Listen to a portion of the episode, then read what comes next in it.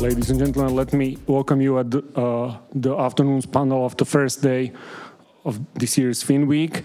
And uh, this panel discussion will be focused on the really uh, developing opportunities uh, fintech sector is facing or, or, waiting for in the Central and Eastern European region.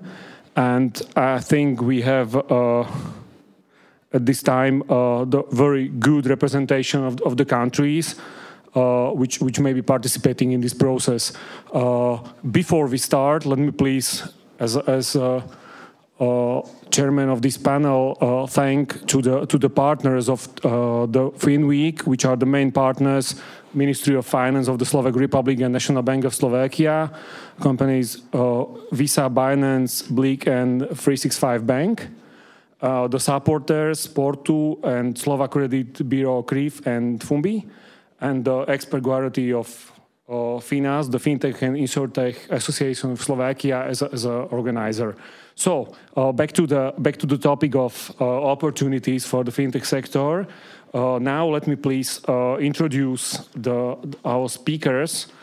Uh, I think they are representing the, all all countries we have, not only in the region but maybe in our plans, and maybe some of them will enjoy to participate. So let me start with our online guests. So, uh, ladies first. So let me introduce me, uh, Mrs. Maria Staszkiewicz, who is a board member of Czech FinTech Association and president of European Digital Finance Association. Welcome. Uh, Mr. Rostislav Duke is a chairman of the board of Ukrainian Association of FinTech and Innovation Companies. Welcome. Uh, Mr. Shmuel Ben Tovim is the president and CEO of the fintech community of Israel. Welcome, Shmuel. Hello, welcome, thank you. And here on the stage, uh, let me welcome uh, Mr. Martin Peter, who is chairman of the Center for Financial Innovation at the Ministry of Finance of the Slovak Republic. Welcome. Uh, Mr. Pavel Čverha is vice president of FINAS and uh, he's from the the attorney's office lawyer, lawyer Prosman and Pavlovich, the law, loan company. Welcome. And Mr. Benjamin Bereni, uh, who is the CEO or co-founder of Pentech Solutions, uh, the Hungarian FinTech Association. Welcome, Benjamin. So uh, I think uh, the best way how to start the discussion is is uh, ask you how do you see the the opportunities for the for the uh, CE region. So the main topic and what you see as as maybe new uh, open windows which are which are coming to, to the market or to the sector and how you can address them. So now we can start here. So you, Benjamin. Hello, hello, everybody. So uh, yeah, thanks. Um, so yeah, what kind of opportunities do we have here in in, in CE? I think uh, yeah, we we generally can operate with a, a very uh, or comparably low cost base. So for instance, what we are doing. Um, in the B2B buy now pay later sphere, it's a it's a very uh, hot topic currently in, in European fintech and uh, our, our, burn rate is, is comparably much, much lower than that of any of our competitors. This means that we can uh, scale at a much faster, much more efficient way and, uh, and enter segments that probably your competitors wouldn't be able to, able to do, pursue and, and look at potential niches of innovation where, where they just don't have the capital or they don't have the time and effort to, to, to dig into and look into. So I think this really uh, efficient uh, capital structure that we uh, can utilize in this region uh, provides us with a, with a very uh, unique spot. Thank you very much. And now maybe uh, we will ask uh, Shmuel, what about uh, is your what, what is your opinion about the opportunities in the region? You may have the kind of a helicopter view to the region because because maybe from outside some things are more visible than than for us in the market. Thank you. It is true that uh, we are not part of the region, but it's not a secret that we have very good relationship with the region with all the countries represented here and more. And some with uh, hosting Israeli development centers, some in doing development work for Israeli companies, and more and more so Israeli companies that are trying to enter the markets uh, in the CE region. So there is a lot of uh, correlations, and I think that uh, the COVID area has, at one hand, halted some of the mutual visits and face-to-face encounters, but I think even more so have speed up the relationship, have shown up uh, the, the, opportunities that exist even if we don't live next door to each other. And I can see more and more uh, opportunities coming up with, you know, with scaling up of uh, open banking that we'll probably uh, touch on later on with the emergence of uh, cryptocurrencies and the technologies related to them. So I think there is a lot of opportunities. Uh, not all the markets in the CE region are very big ones, but we can speak because we are a small market by ourselves. But I think there is a lot of space for co-development and cooperation in bringing together Israeli and uh, people from the region who can develop together, uh, maybe even partner together, and then sell the products and services to the larger markets uh, in North America, in Europe, etc. Thank you very much. Uh, Martin, you uh, from the, let's say, public sector or um, the government sector, let's say, yeah, yeah, the government sector, you have a different kind of a helicopter view to, to the new things because you are also part of the regulating body. So, how do you see the opportunities?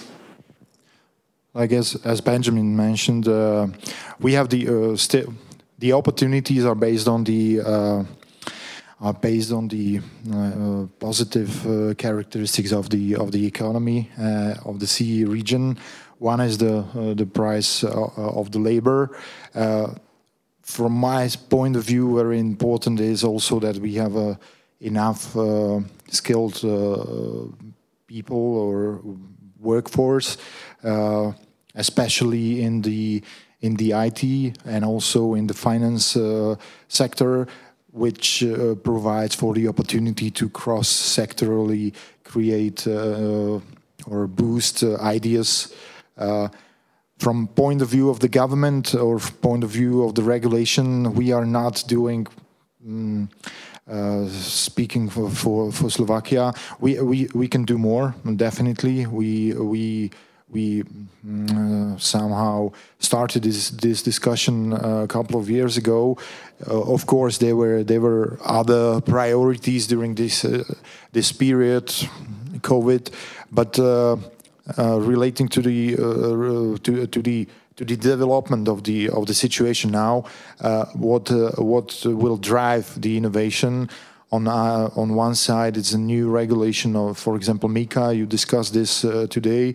Uh, we will see potenti potentially the Payment Services Directive 3 that should uh, incorporate uh, the recent trends on fintech in innovation. Uh, Commission will will come soon, hopefully soon, with the draft of the regulation for discussion of the member states and and and uh, from point of view of the government now, I think now what is the most important thing uh, overall is the energy crisis, and also also the uh, war on Ukraine. I think in these uh, terrible uh, in the energy energy crisis, what is what is a terrible situation, and and in the war uh, that our our friends from Ukraine are now Uh, uh, having with uh, Russia, uh, there lies a lot of challenges, uh, but also opportunities. if not if when Ukraine will win the war, I think it will be a need for closer cooperation with with our friends uh, in Ukraine. We can learn more, much from them, definitely, and uh, we can also provide them with some some experience and ideas uh, how we do things here. So I think this will be the opportunity for the future. and also the energy crisis. I think it will bring potential for innovation, maybe not that financial innovation, that, but innovation, how to save, uh, save energy, how to manage the energy. So I think we are living in a dynamic times with some unfortunate events, but also fortunate events, and hopefully, and I'm I'm I'm I'm pretty sure that Slovakia, uh, Hungary, Poland, uh, Czech Republic, but also Austria, like the region here, uh, is is ready to to cope with the situation, and hope we as the government will will step by step try to, try to support this uh, movement. Thank you very much. Uh, Rostislav, just following what Martin just said, uh, we are the more happy to have you here that we hope that soon this horrible let's say situation your country is facing will will stop and maybe I'll tell more after you win, which hopefully will be soon. Uh, the cooperation will continue, and that is also why we are really interested in what are your uh, opinions about the opportunities in the region. Yeah, thank you very much, and I hope in nearest future to see everybody in Kiev after our victory, and we'll celebrate together in person. So back to the question, uh, we live in interesting times, and uh, first COVID, it was stress for whole world, but it gave amazing opportunities for developing fintech and digital finance. Especially in Ukraine, 27% of population tried digital finance solution first time, and it's still continue to use it. Uh, so we see how governments, especially Ukrainian government, uh, go to digital space in terms of digitalization of government services, open APIs, and give chance uh, providers to work with this. Uh, if we back to regulation space, uh, we see the trend in Europe that national regulators start to do the Germanization of the local regulation with EU regulation.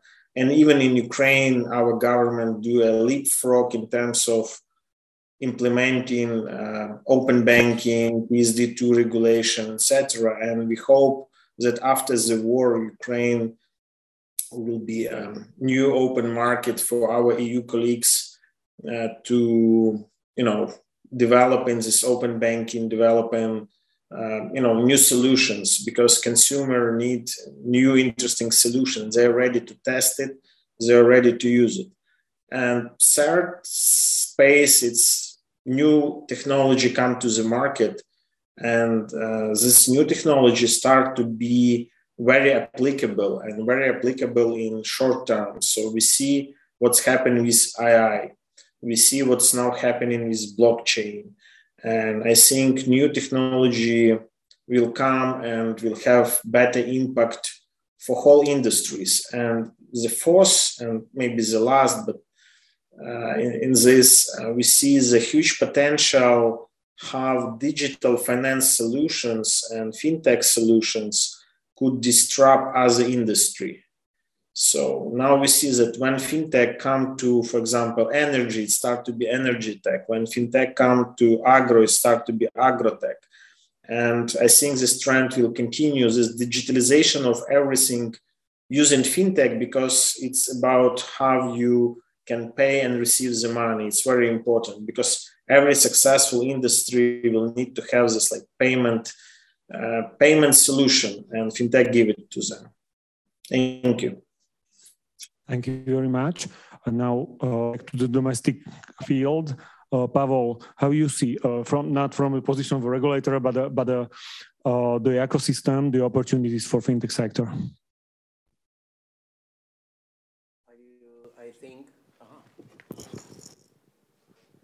I think that, that that the main opportunity for our ecosystem is in geography if you, see, uh, if you look uh, on the map, you see that the Central European uh, region is in the center of the Europe. And in the center of Central Europe is Slovakia and Bratislava. I agree with uh, other speakers that uh, we here not only in Slovakia but in whole Central European region. We have people, we have knowledge, we uh, we have uh, technological background, but also we have uh, this geographical uh, advantage, and our ambition and vision is to create from Slovakia and particularly from Bratislava the center of gravity. The center of gravity for fintech sector here in Central Europe and uh, to create uh, conditions, regulations which uh, will attract pool investors, developers, and other uh, people and businesses which are focused uh, on uh, fintech. Uh, therefore, uh, we started the initi initiative and we call it Fintech Valley, V4 Fintech Valley. And we'd like to start cooperation between our countries, Hungary, Slovakia, Poland, Bohemia, and uh, to use uh, this potential uh, which was mentioned by other speakers. another opportunity which we have here, particularly in Slovakia, is that we have healthy ecosystem. Our, our organization consists almost from almost 50 members from really new start, startups up to worldwide, worldwide known corporates. And I think uh, that this is also uh, opportunity for cooperation between small and young and uh, between uh, well-established uh, companies. Uh, what we plan to do in I hope in a short time that we would uh, like to uh, build blockchain center for the uh, developers. And we started some kind of communication with Binance about support and we hope that uh, at the end uh, of the uh, day we that support we got we, we, get it, that support. Thank you very much. And Maria, we started the, the uh, introduction with you, but we now have the opportunity to close the opening round. Uh, yes, thank you. Uh, probably I'll just try to uh, wrap up what uh, the other speakers said and uh, make a couple of points. But before that, let me just refer to my colleague from Slovakia just mentioned. I hope that not only Bohemia, but also Moravia and Silesia from the Czech Republic will be counted in the, in the FinTech Valley. But back to my back to my points. So, what makes the CE region interesting? Uh, first, I think it's is the labor market context. It's not only about the still lower um, salary expectations, but more, I would say, it's the um, are the skills of people in our region, especially in in cybersecurity, AI, blockchain. Uh, the second point I wanted to make is that uh, there is uh, very strong e-commerce uh, in in our region. It's very strong uh, domestic players, which uh, to some extent are pushing the development of digital services in our region, and fintechs can um, and are already.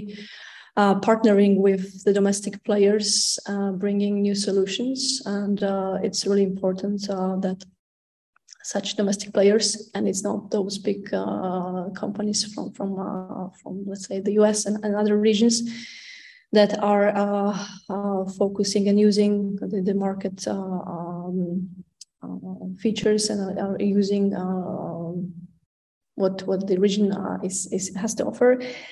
And the the third point is the um, I would say pretty strong position of banks which can be both a disadvantage and advantage in, in the case of fintechs.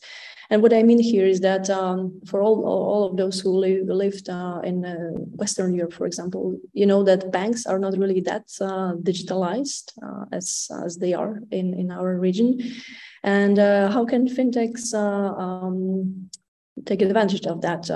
First of all, they they are motivated to to look for interesting products because banks uh, are taking up some of the space. So uh, it's like a positive motivation. Sometimes you have to think twice to to uh, place a new product on, on the market, but then you have you stand more chances of uh, those products being more interesting.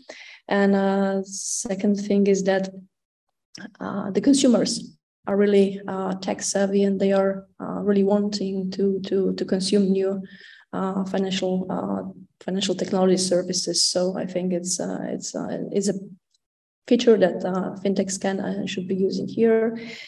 And maybe I'll just close my introductory remarks saying that yes, I mean the geography is is important. Uh, however, we are providing the services, and we are speaking about um, digital context where geography is not of such a big importance. I, I would say regulation is uh, of, of uh, stronger uh, importance here, and that's why the engagement of um, public authorities and regulators and contact authorities is very important to create uh, such environment that will attract players from other regions uh, to uh, to maybe establish themselves in uh, one of the CE countries. Thank you.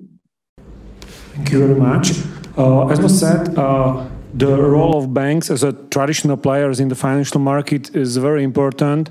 So is the role of the government sector and, and the entire public sector, but especially the, the government bodies, not only because of the regulation, but there are a lot of, lot of uh, public policies which may be uh, maybe perform better as, as a role of the state uh, using this technology. And what is one of the best uh, long-term achievements the fintech sector has shown is that beside the other technology-based new sectors, uh, fintech is much more uh, accepted by the by the government sector, it, and from the position of something a uh, little underground and maybe maybe very alternative, it became one of the real sectors. So now I would like to uh, use the unique opportunity that I have the the the member of uh, the representative of the uh, government sphere and the uh, representative of the uh, ecosystem from the same country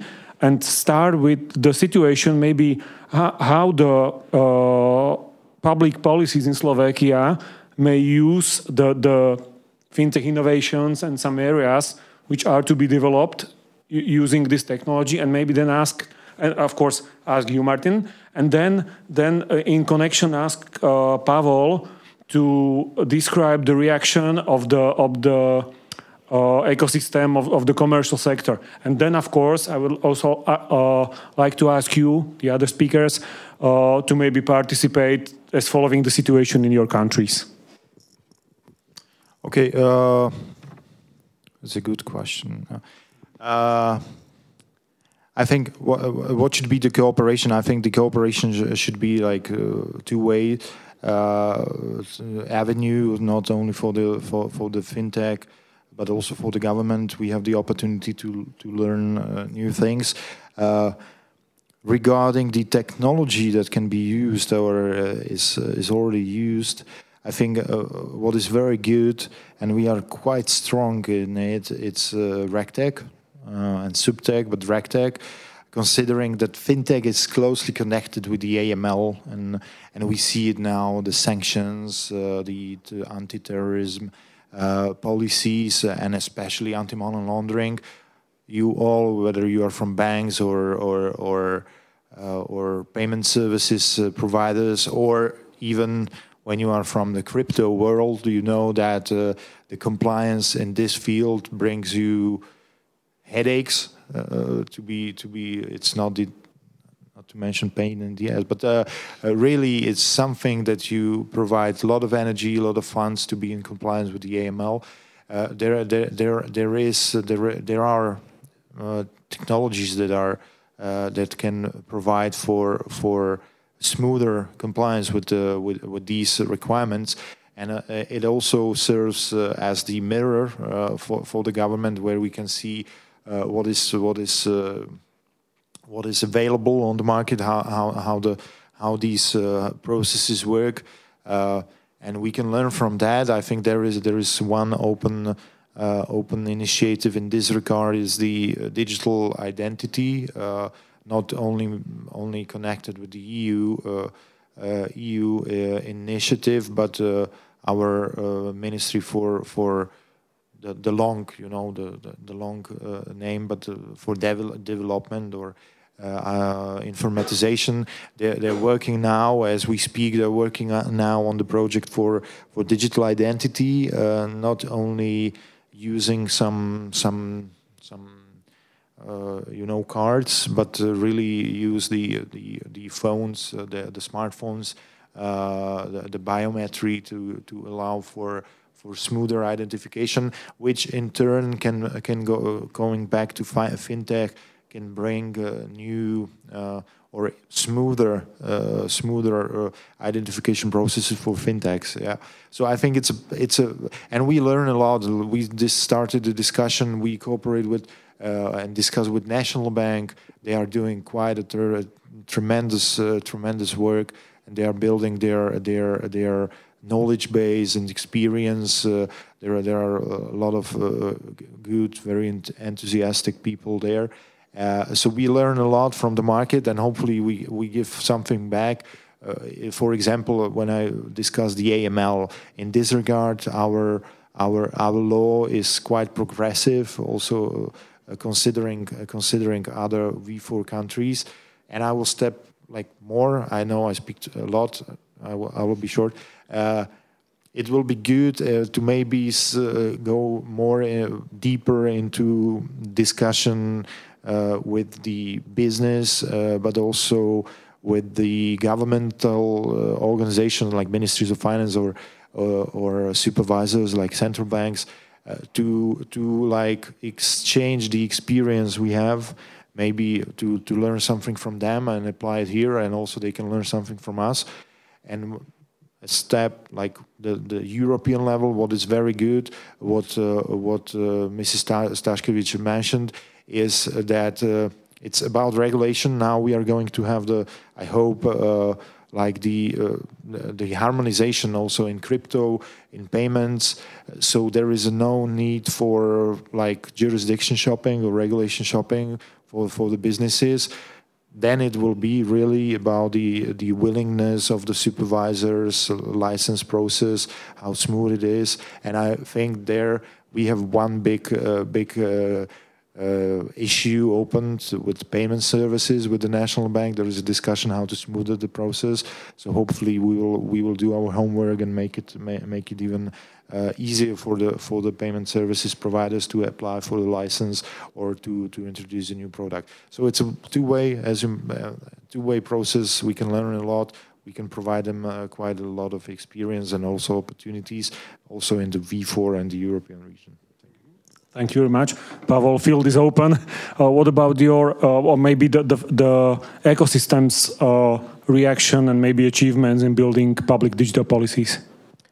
Okay, uh, first I'd like to say that uh, I think and, and I feel that cooperation uh, between uh, Ministry of Finance and National Bank is uh, really good and correct. And uh, yeah, I, I, feel it. I. Sorry. I'm starting to be nervous. what are you preparing? What are you preparing for us? No, but uh, we have uh, really open discu uh, discussions. Uh, since uh, beginning of the year, we had uh, discussions about AML, PSD2 directive, about Bank ID, yeah, so I think uh, the ecosystems is involved in each important uh, regulations, which uh, is uh, going to be imp uh, imposed uh, to us. That's the first. I think that this public areas regulated by public law, like AML, of course, that's the area in which we should cooperate. Also, Bank ID, and uh, very important thing is, uh, as was mentioned, the payment services and open uh, open banking. And uh, the big opportunity is to analyze uh, these really big data uh, which are produced by banks, by financial companies. But there is also another area which should be mentioned and maybe I'm sure regulated. And this is uh, i would say new galaxy really new galaxy of uh, relationships. And i mean this private civil law we, in which uh, we can use many many of the innovations from fintech sector. I would uh, mention uh, smart contracts i would uh, speak about tokenizations of assets I would speak about uh, DAO organizations. These, all these uh, new uh, legal uh, systems uh, should be also incorporated in our law. And when I spoke about Slovakia as a center of gravity, I also think that there is not only this geographical uh, advantage, but uh, I think that uh, we are a small country that uh, in which we can communicate very openly to, to our regulators, and therefore we have um, ambitions to start also uh, change uh, all these rules relating to these contracts and other issues related to everyday life of, uh, of people and to improve life through these uh, fintech innovations. And uh, we actively work on uh, action plan for digitization of Slovakia and fintech will have their uh, really, I hope, really big influence on uh, this uh, action plan. And we believe that our ideas will be incorporated in it. Thank you very much. Okay, now is the opportunity for any of you if you would like to participate participate because we see that that now from some kind of a I don't know uh, financial mysteries, the fintech is really coming becoming uh, working tool for to to ease the the living situation for for people. So if there are good uh, I don't know examples or, or, success stories, maybe now it's time to share or to to open the field in any of yes. your countries. So well, let me start, and I think colleagues can add something. So we are not part of EU, but we see yet. We fight for this, and I hope in nearest future Ukraine will be but what we see from our side, what's happening in Europe, we see the huge and raising role of association as a public private dialogue between regulators and the market. And we see we in short term be associate member of EDFA and we started during the war and we see the amazing uh, you know work what our colleagues do in terms of discussion new regulations. So is this risk coming and how it should like, how it will affect the market. So I think Maria will add to this and uh, how quick they could, you know, organize a community from cross-border different countries and do some projects. And we see it in some cases that we do jointly. Uh, if you back to Ukraine, this cooperation between fintech uh, and government was, you know, it's new examples and we can share some of them with you because uh, you can be prepared to war especially in finance. And uh, when missiles start to attack our cities especially in eastern part of ukraine so people were so stressed so sometimes they leave their, their houses just having only phone in their, their hands so they forget the documents, and it's very hard to be included to uh, financial sector or government services if you don't have documents. You should, you know, do the identification of your person, and here this agility and um, AID and bank ID help a lot of people. because from one side, our national bank do amazing job of developing bank ID. It's pretty developed in our country. And from other side, Ministry of Digital Transformation do some tools and governments that allowed to do this identification with bank ID and give access to these uh, people with some like temporary e-documents. They can prove their identity and you know use some government services, especially for IDPs for some like payments to help them to establish their new lives. So here we see that very important. Uh, it's like lesson learned from this war that uh, speed of reaction. Sometimes government are very slowly. So uh, speed is reaction uh, for new challenges is very important. Uh, this open discussion, uh, ecosystem-based uh, with this, for example, leadership of EDFA that we see in Europe, it's very important. And uh, new technology can save lives. It's also very important. So fintech is not something that you know funny that we all play. It's very important, uh, you know, term. It's it start to be part of our life. So we see that when the rockets destroy our infrastructure, uh, you know, some bank branches will never open, some ATMs are broken, some, you know, bridges are broken. But in digital infrastructure space, uh, everything that was, it was working and take the main, you know, reaction to the situation. And we see a huge opportunity uh, when we will do recovery of economy to not rebuilding all like physical infrastructure, but you know, better developing this digital infrastructure. And here we will need new legislation, better integration to EU legal framework. And, you know, just to finish, uh, we have big battles with our government in terms of uh, acceptance of cloud legislation in Ukraine. So cloud wasn't you know like legal in financial sector so it also it always was like working around you should have like physical infrastructure but in second months of war our government accepts this and you know a lot of financial services providers and fintechs and sometimes fintechs even help this big banks to do this migration to cloud and you know feel uh, their data and operations more safe and another area is huge area for all of us. It's uh, digital assets and cryptocurrencies law and central bank digital currencies.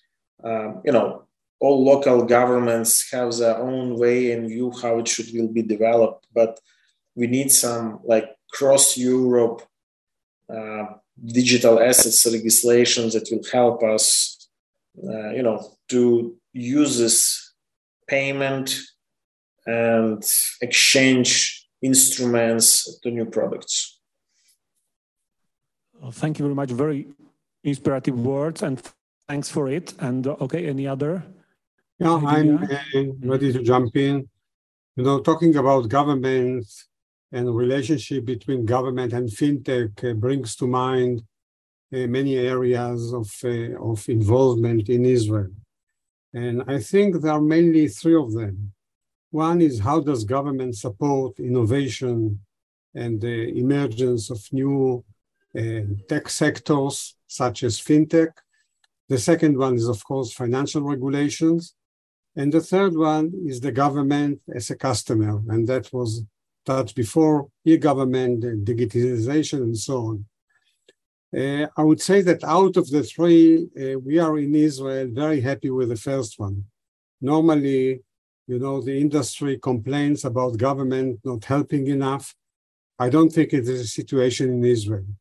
Uh, we have built in the last 20, 25 years a very, very efficient mechanism, uh, mainly led by what is known as the Israel Innovation Authority, uh, which really gives solution to companies at any stage of their life cycle, starting from the very beginning and the very risky stages up to uh, later stages. And I don't think that anyone in Israel who has a bright idea and a good team and wants to develop it to an extent can claim that it can't have, have help from the government. Not to mention, of course, the private support system, angel investors, a very developed VC industry, and so on. Moreover, although Israel is not a member of the EU, as you well know, uh, we enjoy most of the benefits that EU countries enjoy from Horizon and other programs. So on top of the Israeli assistance, uh, Israeli companies can enjoy very, very generous help from the EU. So this is the happy part of the story. Now we come to regulation, and of course the clouds are over us.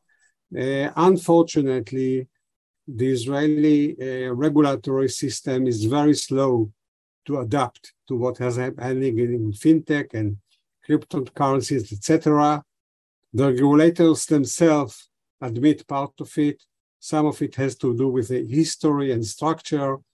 We have at least three different financial regulators. I can count more than that. So the system is complicated. And I remember even getting an approach from uh, Finas a few months ago if we have any companies that can join the uh, uh, the sand, sandbox that you are building in, in your country uh, because they know, as we know, that there is no sandbox in Israel. Not because no one wants it. Everyone wants it.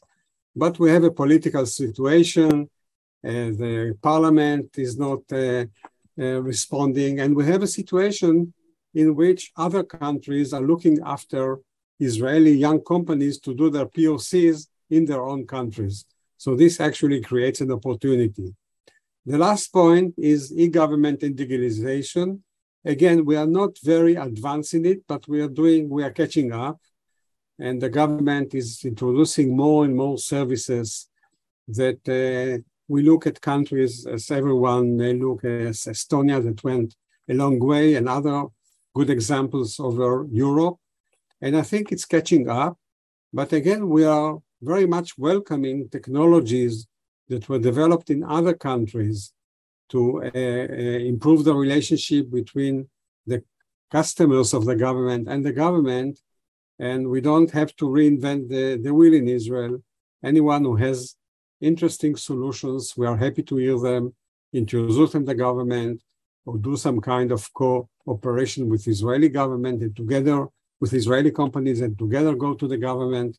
So I think it's a wide area for uh, collaboration with the CE uh, countries. Thank you. Thank you. Thank you very much. Uh, of course, uh, beside our speakers, you are also invited to the discussion. So if you have any any idea, just raise your hand, please, and I will give you a microphone also for our online speakers to hear. So if there are any other ideas, yes, yes. Benjamin?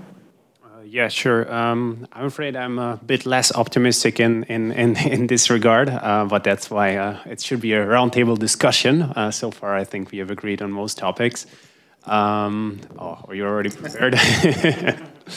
yeah. So uh, what I see uh, from from Hungary as well is that the national bank and the government takes fintech very seriously as well, and the EU is taking fintech seriously, and it's a super important topic. But uh, after a long conversations, I don't really see the, the impact materializing in actual legislations. So there are some, I don't know, directives or, or uh, recommendations maybe from the national banks, but uh, but the regulation is still very fragmented between our, our, our, countries. Like the V4 region, if you look at it from a demographic perspective, it's it's very similar. It would be very easy and very good to serve with one single solution. But for us, we are operating actually in all four uh, all the four uh, Visegrad countries and in Germany, and the legislation is completely different in all the five countries. And we had to do a lot of work, and and uh, it cost a, uh, cost a lot of legal fees to to comply with all the local regulations.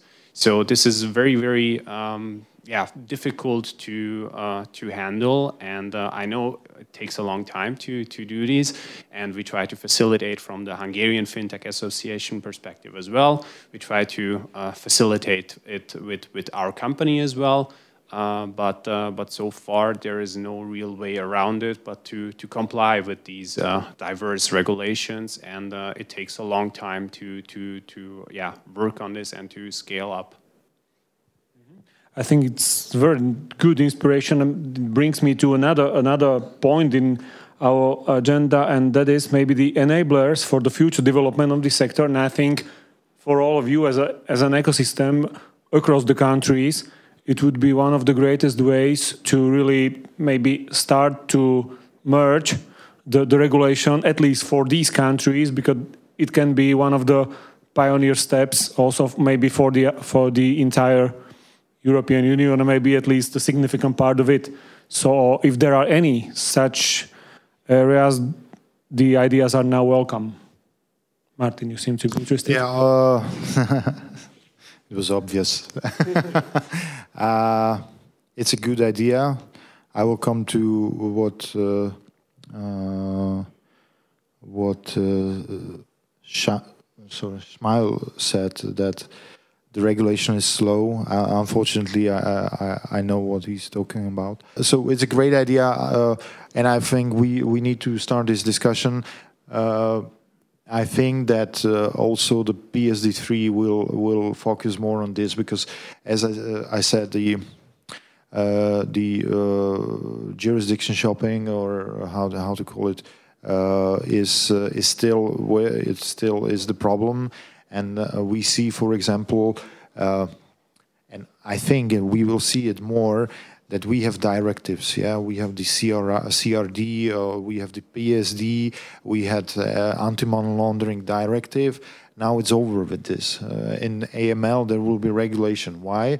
Because all the countries they, they did it differently, and and and that's not really the aim to to have the common market. Uh, I think this this will be the same with the with the with the payment services.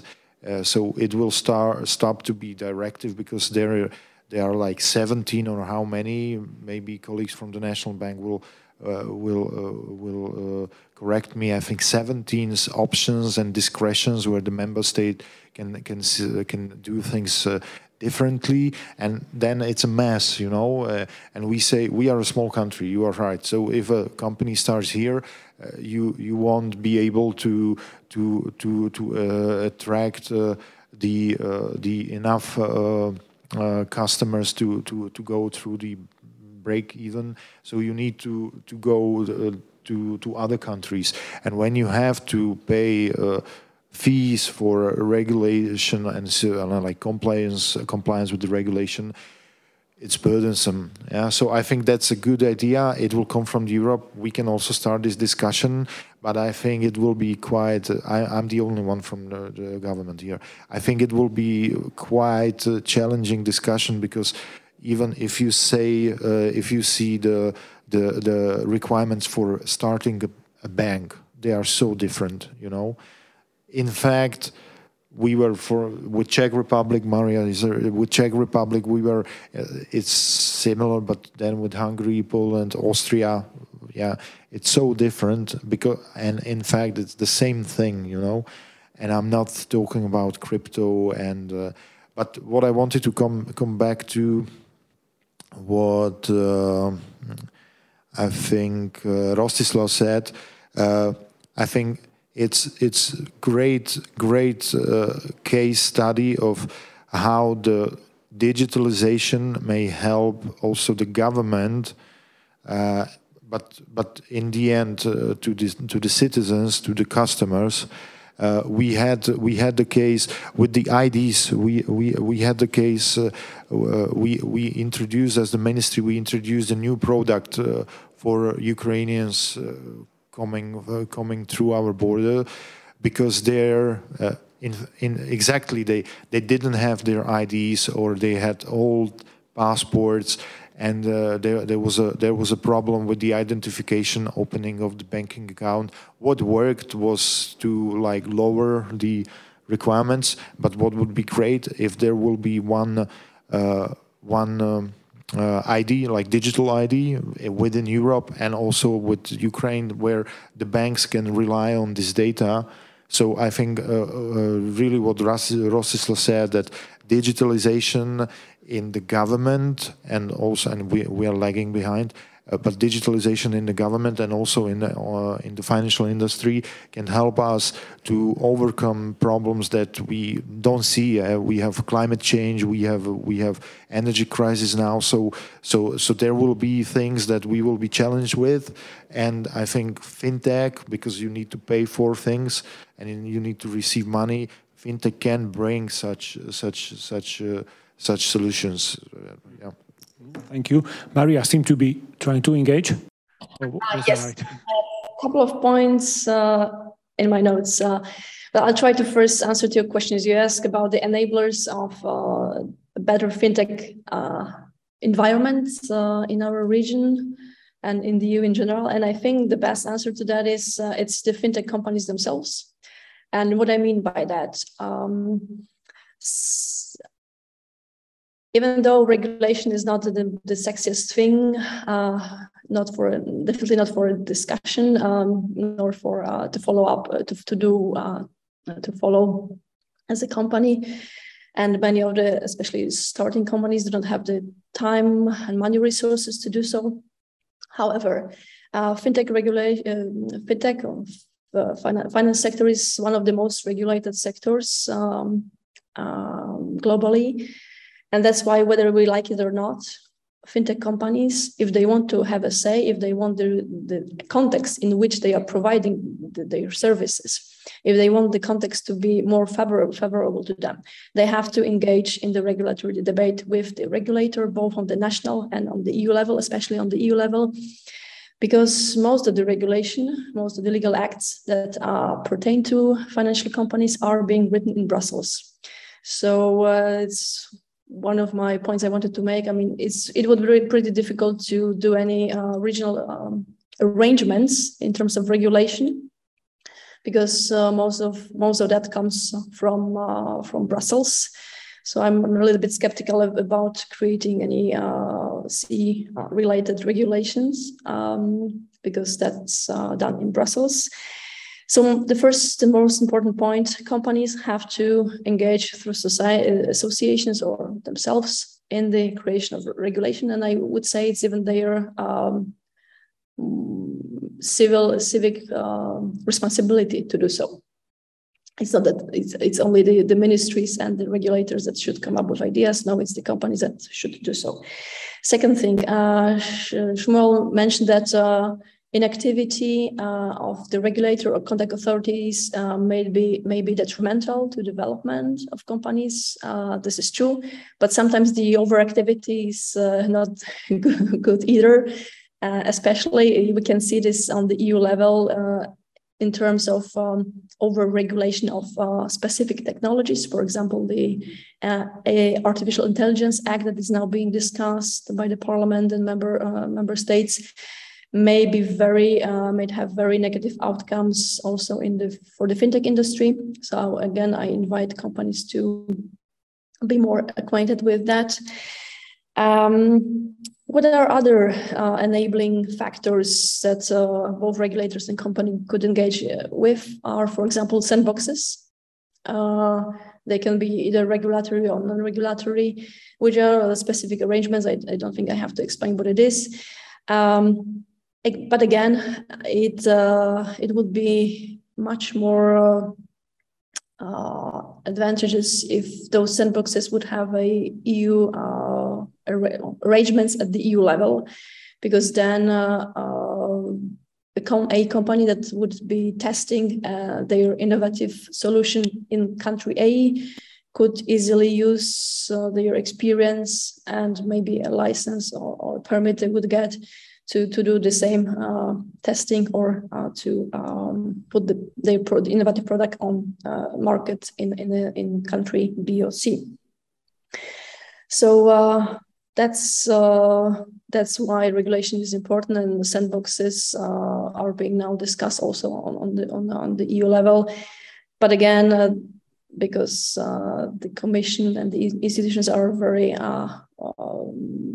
I would say, uh, fragmented here as well. Unfortunately, there are discussions in various DGs, not always, not not often uh, uh, done in uh, conjunction. So here's my here's my uh, here here's my uh, maybe request also to people from the policy sector to, to push for the harmonization of sandboxing on, on the EU level. And that's what EDFA is also trying to engage with in Brussels. And he also mentioned uh, one of the, my final point, because I want to um, close on a more positive um, uh, note. You also asked about uh, good examples of, of uh, fintechs, and here I would like to uh, refer to our joint cooperation with uh, with Rostislav. We did a, a hackathon in May and June. together with the European Commission, and um, one of the um, actually the, the, solution that won was a solution based on DLT, and uh, a company uh, is now developing an NFT system that should be uh, should be helping to restore uh, historical, cultural, but also other infrastructure thanks to uh, the issuance on NFT and crowdfunding. So I think it's uh, fintech can be helpful in times of war, unfortunately, as, as, we see every day, but also each of us have seen that through the pandemic during COVID times. So that's why it's important to support it. Thank you very much. Martin, you want just a short reaction? Uh, coming back to the idea of uh, like merging the regulation, uh, yeah, unfortunately, the regulation in the EU is not that uh, that uh, easy. Uh, that all the regulation is written in Brussels. We still have quite a lot of particular like you have the act on banks, but the, only the half of it is uh, harmonized. The second half is not. Yeah, and we have this in uh, in all the in insurance, in payment services, uh, mostly just the capital requirements, for example, for banks. All the other requirements for organization of the bank, uh, setting the bank. Uh, requirements for how, how you how you how you start business are not harmonized. Yeah, and th this this applies to all sorts, all sectors of the financial sector. But really, uh, coming back to what Maria said, it's really important that the businesses communicate with local regulators, ministries, or, or supervisors like the National Bank, Central Bank, because what we see.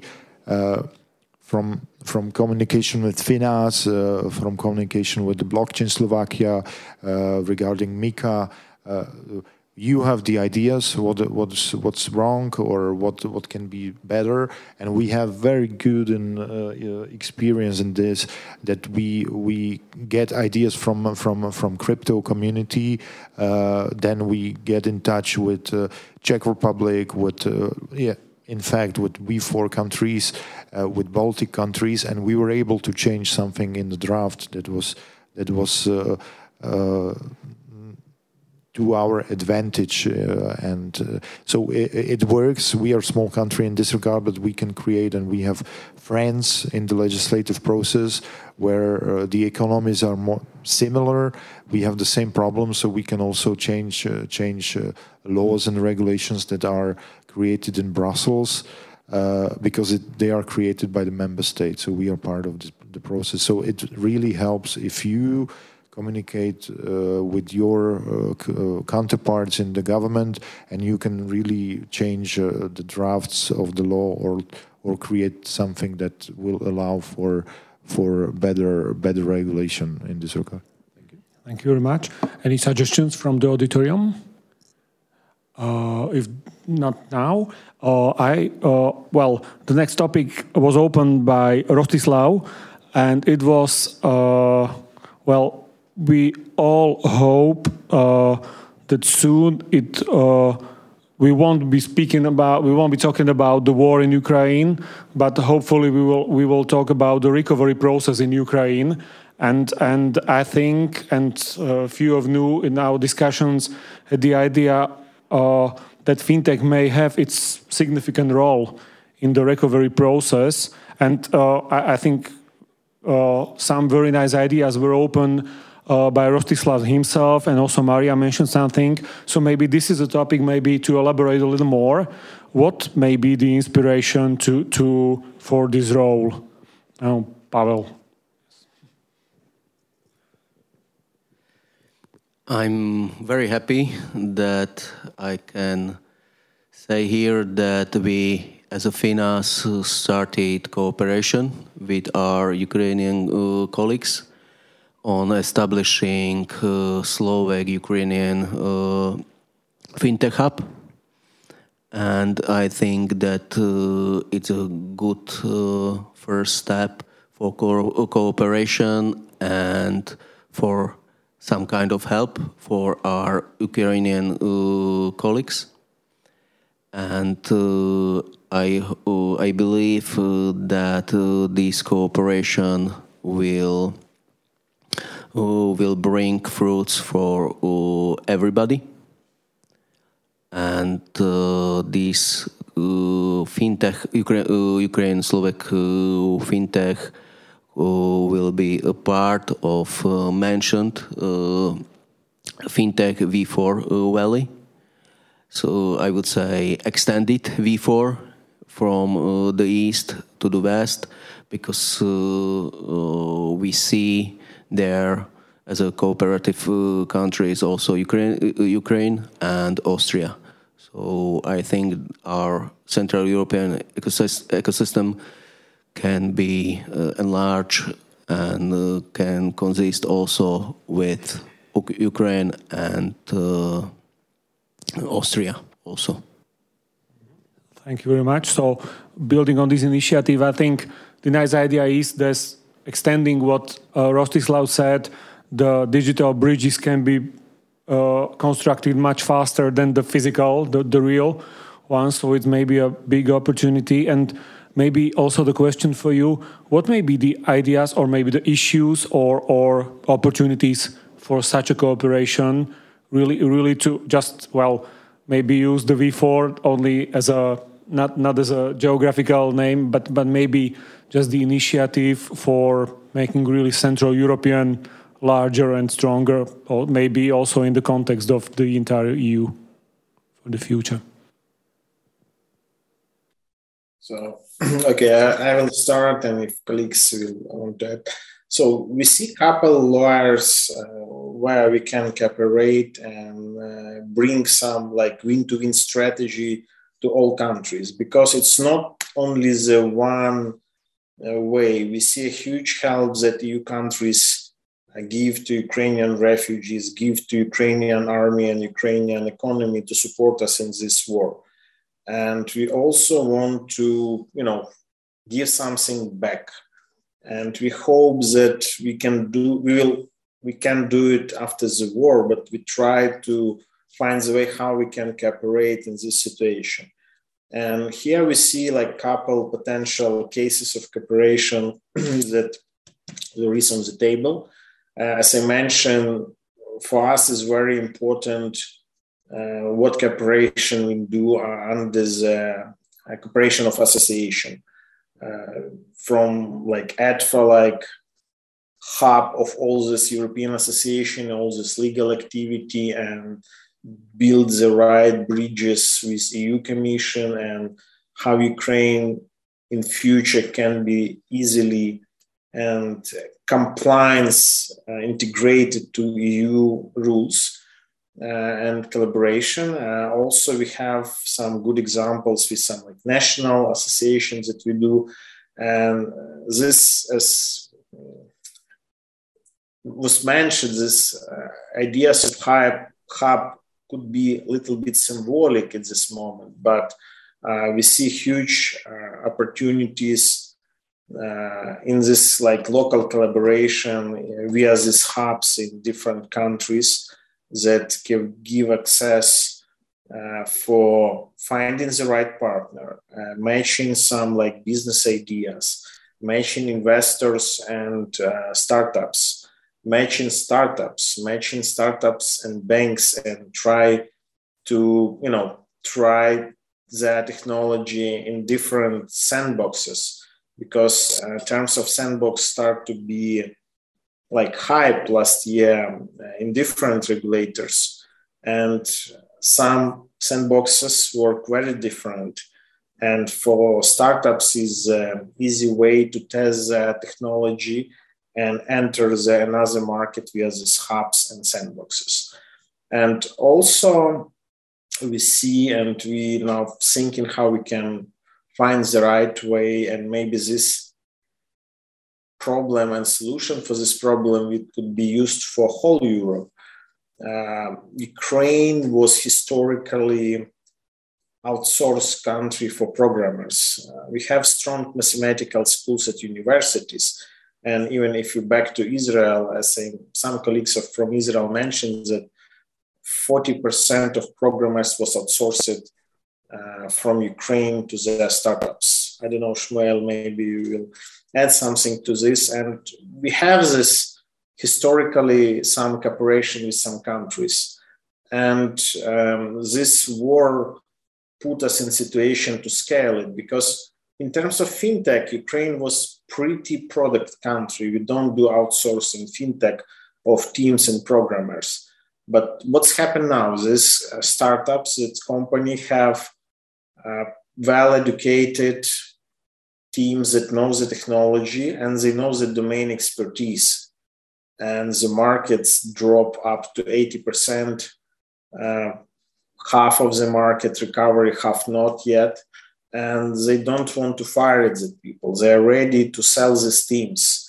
And we're thinking how we can build the solutions that help, uh, you know, do this matchmaking between these um, IT teams and uh, startups or corporations that need these teams to speed up their growth.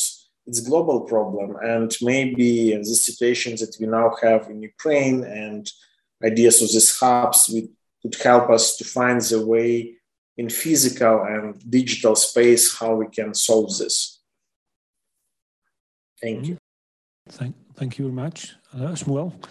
Yeah, uh, I'm I'm not sure that I can confirm the numbers that were mentioned by Rostislav, but they are probably very close to reality.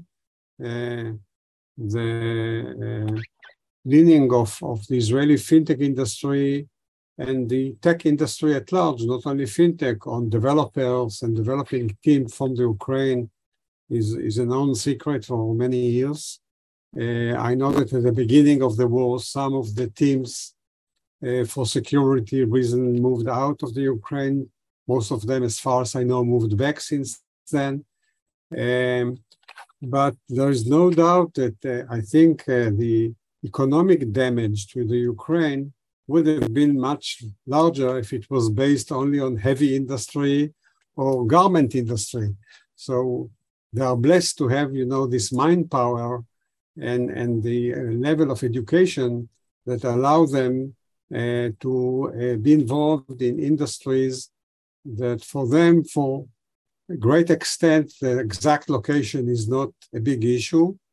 And, and if the environment, at least temporarily, does not allow them to work from their traditional post, they can do it everywhere, keep the clients, keep the work, and hopefully go back home uh, to a peaceful environment in, in the near future. But I think it's a, an example, exactly. We, we are talk, talking about Ukraine because very unfortunate reasons, but it, it is still a very good example of the advantages of this industry and also on how much can be achieved in international collaboration in which each side gives what he does best and uh, you know it's not uh, the kind of uh, of uh, slavery of 200 years ago it's very far from it. I would say that in many extents, to many, to a large extent, this is an asset to the uh, country that provides the services, the country that receives the services, and I think at the end of the world, it it really creates a collaboration of, of win-win. And uh, sometimes, as they say, one plus one is three. And this is something we should uh, uh look for in, in most CE countries. Uh, we do have, as I mentioned before, some very active collaborations with other countries, but again, the political situation has put a spotlight on, on the Ukraine. And I think that the conference is taking place in, in Bratislava, I know, that there are also Israeli involvements over there. And um, we should be looking because at the end of the day, we are all, most of us, maybe Ukraine is an example of small countries with limited population. And there is an extent to what we can achieve by ourselves. And collaboration is, is the name of the game. Thank you very much. Any other ideas? Or maybe auditorium? Okay, so maybe to uh, go a little more into detail, uh, we, are, we are speaking about uh, some areas where the, the activities in the, in the commercial sector are necessary and maybe also on the government sector. And maybe well, what wasn't mentioned was maybe the, the people which are who are every time behind any activity. So maybe uh, if it was possible, maybe to, to mention what is expected from the side of uh, companies, maybe not only from the fintech sector, but as you say, the, the development areas in uh, uh, somehow connecting other sectors, maybe, I don't know, the industry, the energy sector is now probably very open to innovations, especially if they can save some money. Some other sectors. Then uh, the, the, the people, at least what skills are necessary for for these I don't know for these opportunities to become true, and then of course what sort of uh, the government support can be can be offered for such activities to become reality. I don't know uh, if if this is detailed enough, but maybe it's just the open field. Okay, Martin. Just very shortly, I think what would really help is if you have the opportunity to speak with the people from the government, then uh, really as mantra you should uh, really repeat that you need more digitalization you need more like smoother uh, services from the from from the government based on digitalization because i know i think every time is the right time to to mention this because we know where we are lagging behind uh, in slovakia uh, for example, this uh, digital ID. So every time you have the opportunity, just mention this on the low level, on the medium, medium level, on the highest levels, uh, or if you have the associations, then then really push them to, to push towards government. And if you know where the problems are, just uh, just speak about it because uh,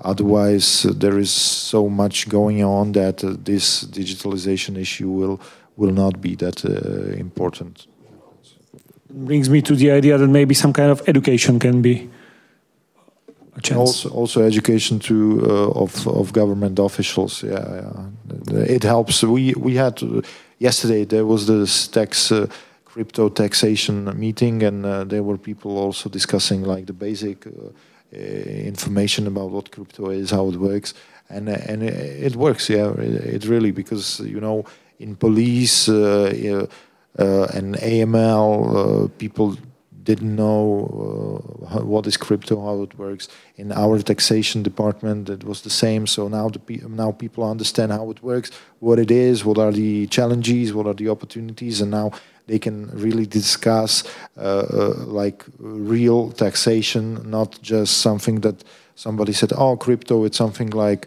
Uh, like uh, shares. So we will we will uh, tax it like shares, but even even harder. Yeah. So people need to understand what they are talking about and then you so yeah really to push government we are trying yeah but the outside pressure is also very important yes benjamin yeah, I think uh, education is a very good uh, keyword, uh, and uh, yeah, I'm happy to hear that the government is is is happy to learn. Uh, but I, I do believe that uh, that that companies, just like generally SMEs in, in in our entire region, have to learn about digitalization and the potential in digitalization, because that what we that is what we see every day, basically that that many of the of the SMEs lag behind in their digitalization. They could operate so much more efficiently. There is so much potential and very very easily implemented that uh, that this could really uh, drive a, a, huge change in the current environment. And the current difficult environment will probably be again a driver, just like the COVID crisis was a driver of digitization. This is going to be a, a new wave. So, for instance. Uh, yeah, um, e-commerce was was mentioned. Uh, uh, yeah, e-commerce, B2C e-commerce has been around. B2B e-commerce is now booming. So uh, SMEs are, are, more and more purchasing online. So that the traditional telephone line uh, has been replaced by by B2B web shops.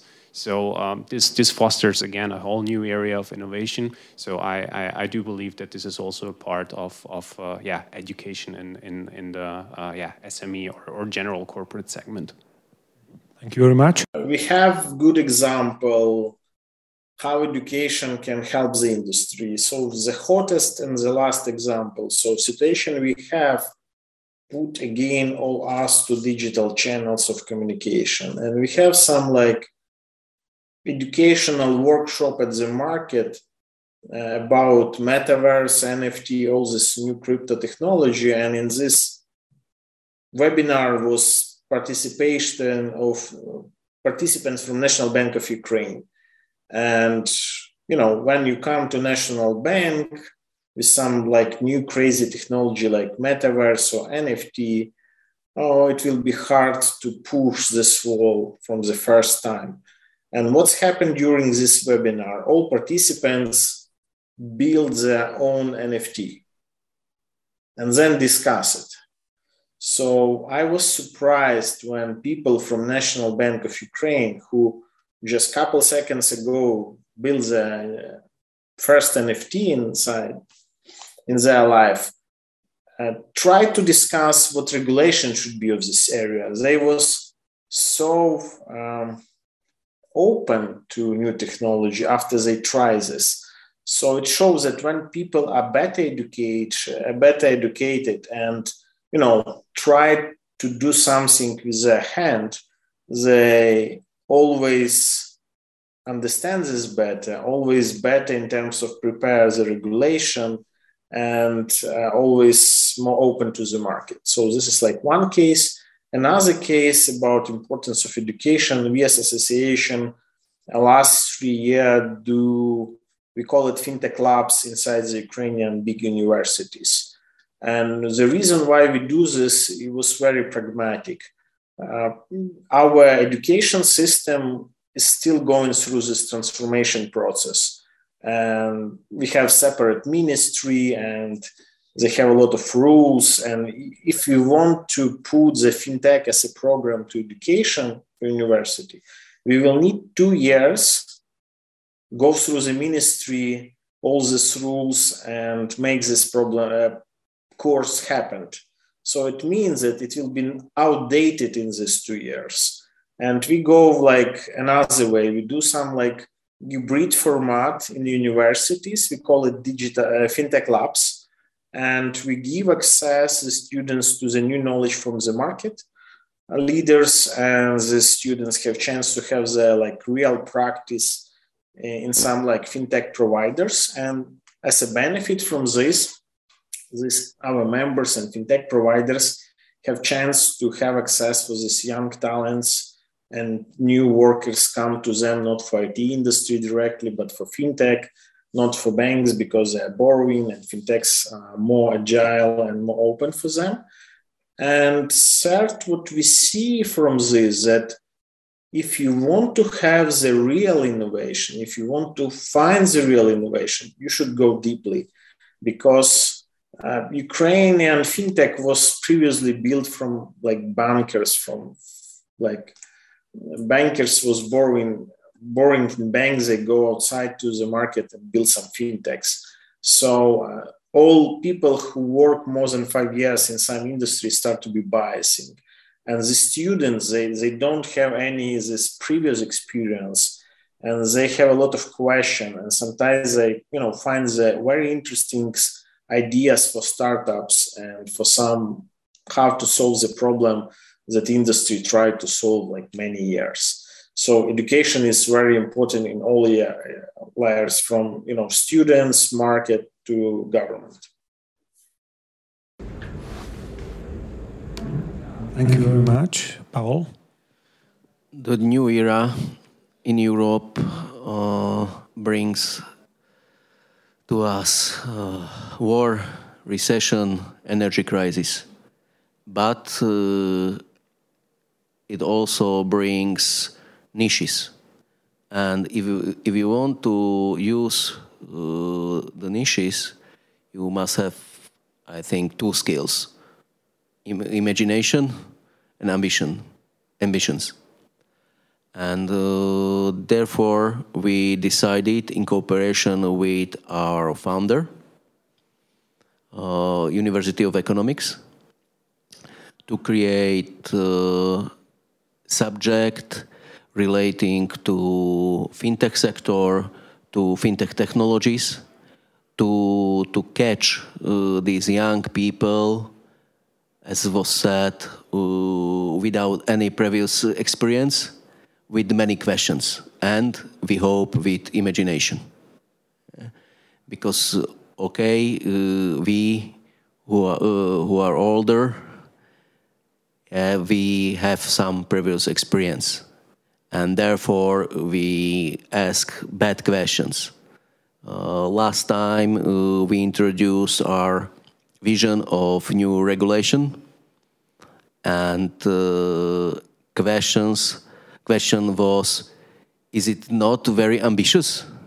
Yes, it is, because uh, without um, ambitions and imaginations, I think you cannot change anything in our countries. Doesn't matter if Slovakia, Hungar uh, Hungary, or another country. Therefore, we must support uh, these people. Thank you very much. Thank you very much again. Uh, as we are going out of time, uh, let me please thank all the speakers for very interesting and inspirative ideas. And I think uh, this wasn't the last, but the at least the very first uh, discussion about the, the new process starting on Ukraine and hope it will start soon. So, so uh, Rostislav, stay safe in the hardest meaning of this word and you all take care and hope and, and i'm really looking forward for the, another discussions on the topic and wish you a great day thank you very much